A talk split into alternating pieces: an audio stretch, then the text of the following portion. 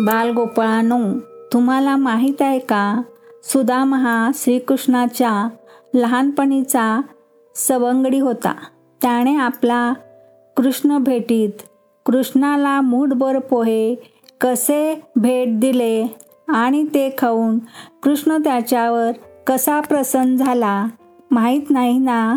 चला तर मग ऐकूया गोष्ट सुदामाच्या पोह्याची. सांदीपनच्या आश्रमात कृष्ण बलराम विद्या शिकत होते. सुदामा नावाचा एक गरीब ब्राह्मण मुलगाही त्यांच्याबरोबर विद्या शिकत होता. कृष्ण श्रीमंताचा मुलगा होता. त्याची आपण मर्जी संपादन केल्यास तो आपणास केव्हा तरी मदत करेल या भावनेने कृष्णाची सारी कामे सुदामा करायचा.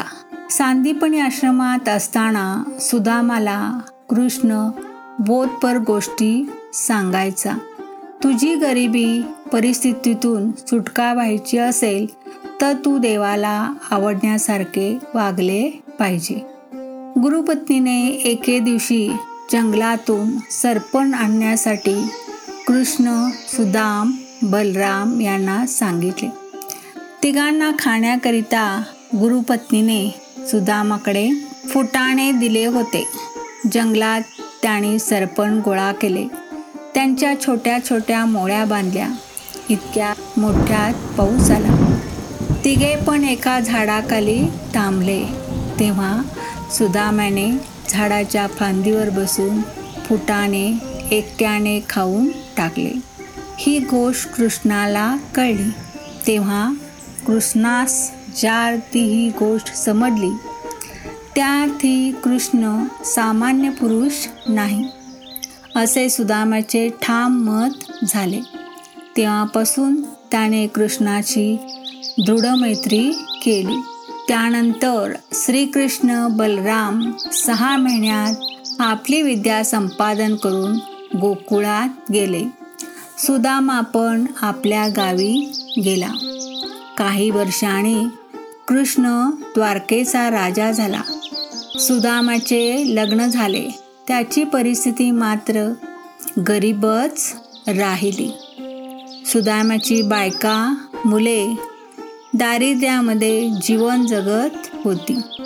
त्याची पत्नी गरिबीने गांधली होती. नेसायला वस्त्रे नव्हती. खायला अन्न नव्हते. सुदामाच्या पत्नीने सुदामाला कृष्णाकडे जाण्यास सांगितले. आपली परिस्थिती सांगून थोडीफार मदत करण्यास सांगितले. कृष्ण नक्कीच आपणास मदत करेल असे ती म्हणाली. आपल्या अंगावर धड कपडे नाहीत. कृष्णाला भेट देण्यासाठी घरात काही नाही. रिकामी हाताने राजाकडे कसे जायचे म्हणून सुदामा गप्प राहायचा. एके दिवशी सुदाम्याची पत्नी शेजारणीकडे पोहे कांडायला गेली होती. शेजारणीने मुलांसाठी मूठभर पोहे सुदामाच्या पत्नीला दिले.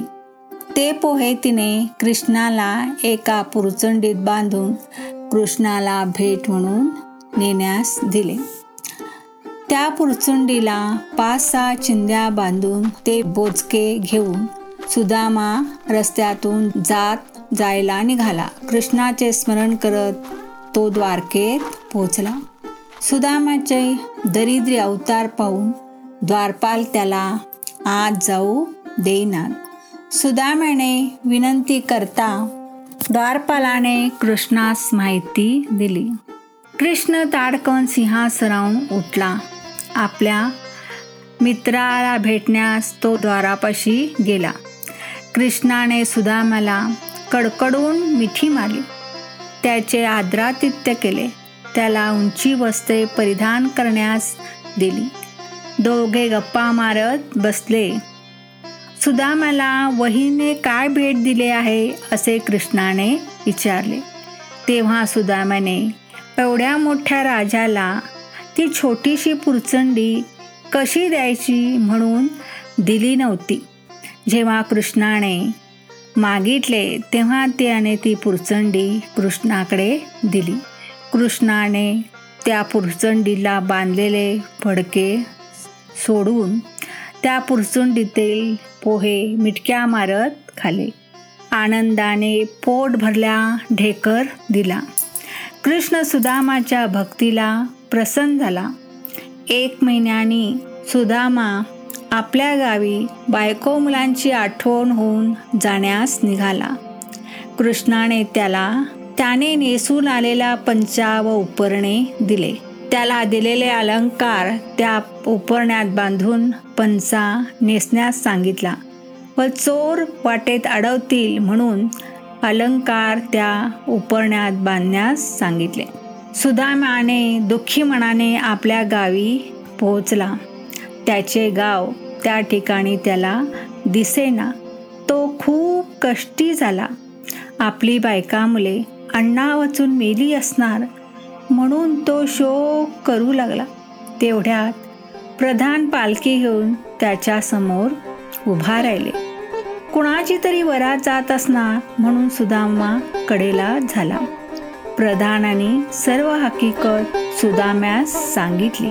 दारकेसारखीच सुदामपुरी कृष्णाने सुदामाला भेट दिली होती. झोपडीऐवजी राजवडा दिला होता. कृष्णाने नकळत दिलेली भेट पाहून सुदामाला खूप आनंद झाला. त्याने जमलेल्या सर्व आपल्या सुदामपुरीतील लोकांना कृष्ण सामान्य नसून तो सर्वांना मदत करणारा आहे. त्याकरिता तुम्ही त्याचे सतत स्मरण करा असे सांगितले.